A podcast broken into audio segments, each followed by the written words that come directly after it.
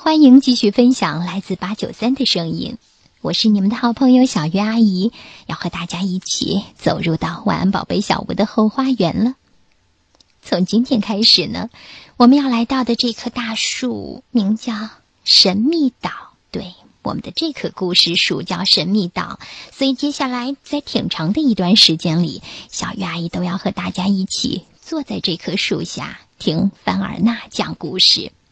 故事的作者是来自法国的凡尔纳。说到凡尔纳的名字，我相信很多小朋友都不会陌生。也许你读过他的《海底两万里》，读过他的《格兰特船长的儿女们》等等。那么，他创作的著名的海洋三部曲，除了刚才我们提到的《格兰特船长的儿女们》《海底两万里》之外呢，还有一本就是我们现在要开始分享的《神秘岛》。凡尔纳出生在法国南特市的一个律师家庭。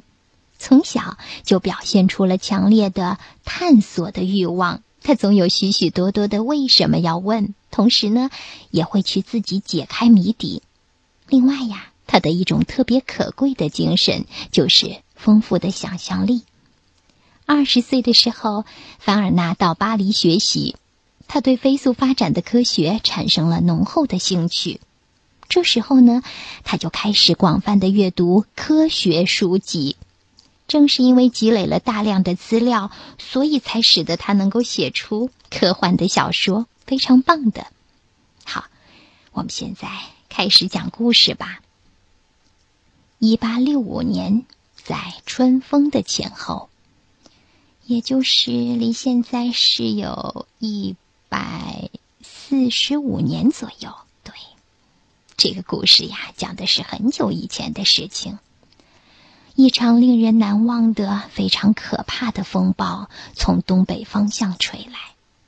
从三月十八号到二十六号，大风暴仿佛永远不会停下来那样，疯狂的怒吼着，席卷了美洲、欧洲、亚洲一千八百英里的地带，造成了巨大的破坏，人员死伤严重。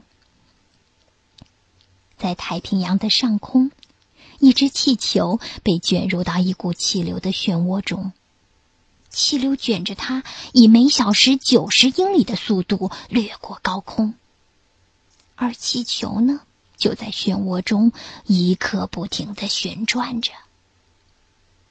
气球的下面系着一个吊篮，里面坐着五个人和一只狗。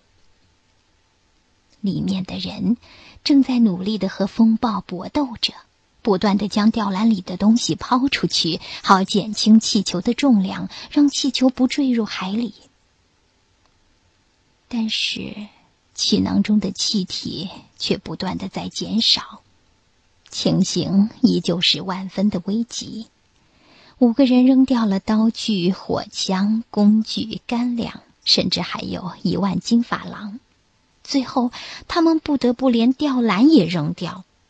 五个人挤在气球的网内，在五个人共同的努力下，气球和海面保持着勉强算得上安全的距离。可惜，在他们看到陆地的时候，气球中的气囊里仅剩的气体已经不足以支撑五个人和一只狗的重量。气球的高度不断的下降，最后贴着海面向陆地飘去。五个人的身体有一半都浸在海水里。这个时候，美国正是南北战争期间。这五个人并不是职业的气球飞行员，而是一群从里士满逃出来的勇敢的战俘。他们利用李士满总督制造气球越过包围线传递消息的机会，逃出了里士满。可糟糕的就是，在他们乘坐气球的当晚，就遇到了罕见的风暴。他们一连和风暴顽强的拼搏了五天，这五天中，他们可以说是时时刻刻都处在危险之中。有几百次，他们几乎是求毁人亡。但也许是受到了幸运之神的眷顾吧，他们侥幸的一次次度过危险，直到现在飘到了离弗吉尼亚首府足有七千英里远的海面上。五个人当中，那个留着短头发和一小撮白胡子的人是四十五岁的工程师塞勒斯·史密斯。史密斯是一位从底层干起来的工程师，他是一个知识渊博的学者，同时还是一个活动家和思想家。他是标准的北方人，很瘦，但是目光锐利，嘴角坚毅。他参加过许多次的战役，勇敢的他有几百次都差点阵亡。在一八六五年二月，随格兰特将军攻打南军占领的李士满时，他成为了俘虏。不过，他心灵手巧，肌肉强壮，他乐观热情，他经验丰富，他能够随机应变。即使是在紧急的情况下，他也始终能够保持理智和坚定。他有一句座右铭：“即使已经没有成功的希望，我也能够承担任务，坚韧不拔。”他的座右铭是：“即使没有成功的希望，他也会承担任务，他也会坚韧不拔。”嗯，可以看得出来，他是一个特别坚强的人。说到这里，小鱼阿姨想问问你，亲爱的孩子们，你有没有一些时候也遇到了一两件困难的任务呢？嗯，面对艰难的任务，你是什么态度呢？对于孩子们来说，一些任务是什么呢？嗯，可能就是每天的练琴，又或者是每每周的作文。再或者就是，嗯，去参加一次冒险体验，嗯，那么你能坚强吗？前一段时间，小鱼阿姨去看了电影《爱丽丝漫游奇境记》。影片中最让我感动的是爱丽丝的父亲常常对爱丽丝说的话，那就是每天清晨我都要对自己说，我能做好六件不可能的事情。那么后来呢？父亲的教导也影响着爱丽丝。到了奇境以后呢，他就对自己说：“确实，人生中有时候就会发生一些不可能的事情，或者说不可能的事情就有可能出现。比如说，有些东西会变小，有些东西会变大。比如说，爱丽丝能够进入到一个奇境里去；再比如说，爱丽丝可以战胜他认为不可战胜的敌人。那是谁呢？”小鱼阿姨其实给大家讲过《爱丽丝漫游奇境记》这个故事，只是影片中的一些情节和小说还是不太一样的。那么，你想更多的了解这里面的故事，可以再去看看小说。那么，回到每一个正在收听我们节目的孩子或者是大朋友身上来，我们说说我们自己能不能够对自己说，有些我们骨子里认为不可能做到的事情，事实上我们能够做到。当时强烈的认为不可能做到，只是因为我们害怕，我们胆怯，或者说我们没有做好准备。好，先说到这里，回到故事里来吧。我们要接着来认识五个乘坐在气球中的第二个。五个人中间，那个身材高大、四十来岁、长着一把淡红色络腮胡子的人是基丁斯佩莱。他是联邦通讯记者，他目光敏锐，富有观察力，身体强壮的像钢筋。嗯哼，他精明能干，办事灵活，善于思考，从不退缩。他既是一名战士，又是一个艺术家。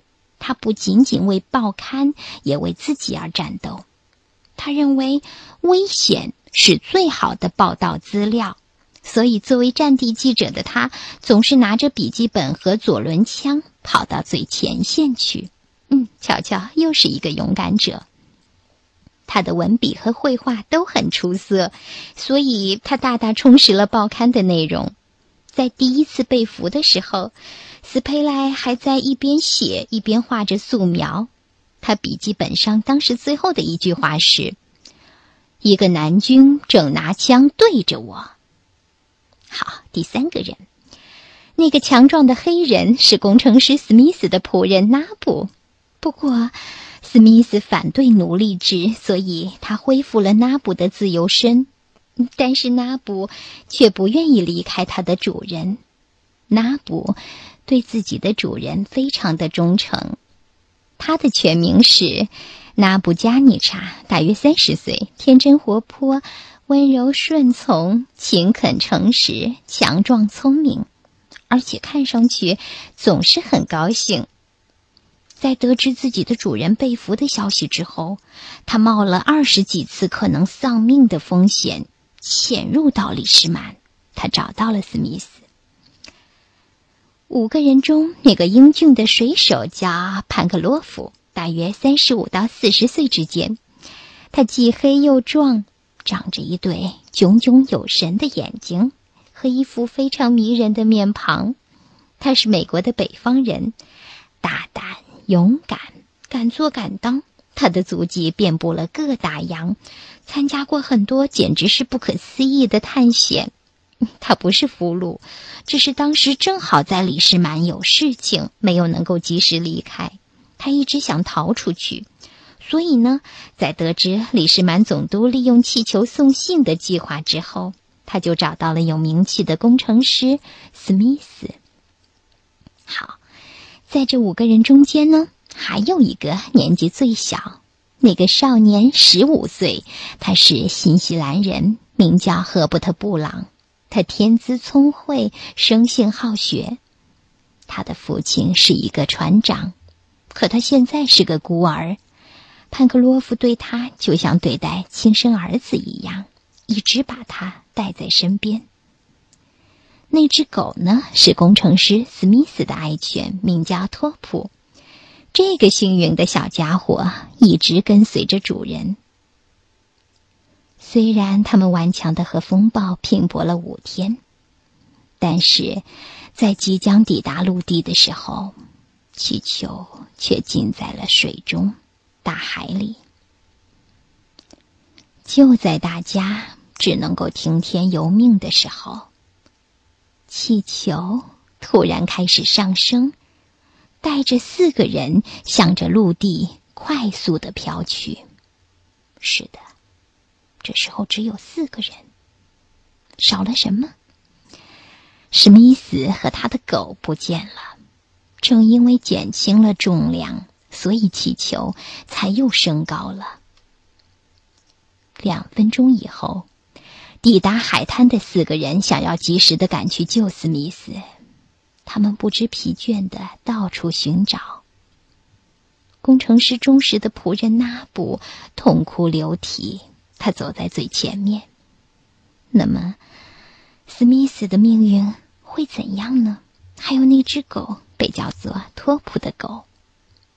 也许现在，孩子们开始为史密斯担心了。嗯，小鱼阿姨也一样。但是，小鱼阿姨同时相信，吉人自有天相。这么重要的人物，他一定会和大家团聚在一起的。嗯，这是我的猜测。因为故事时间已经差不多了，所以今天我们先讲到这里，下一回继续好吗？好，谢谢大家。现在你该睡觉了，嗯，在这里呢，小鱼阿姨除了要祝福那些躺在床上的宝宝们都有好梦，同时，小鱼阿姨还要祝福那些依旧在道路上行车的、喜欢我们节目的大朋友们一路平安，早点回家。好，晚安，宝贝。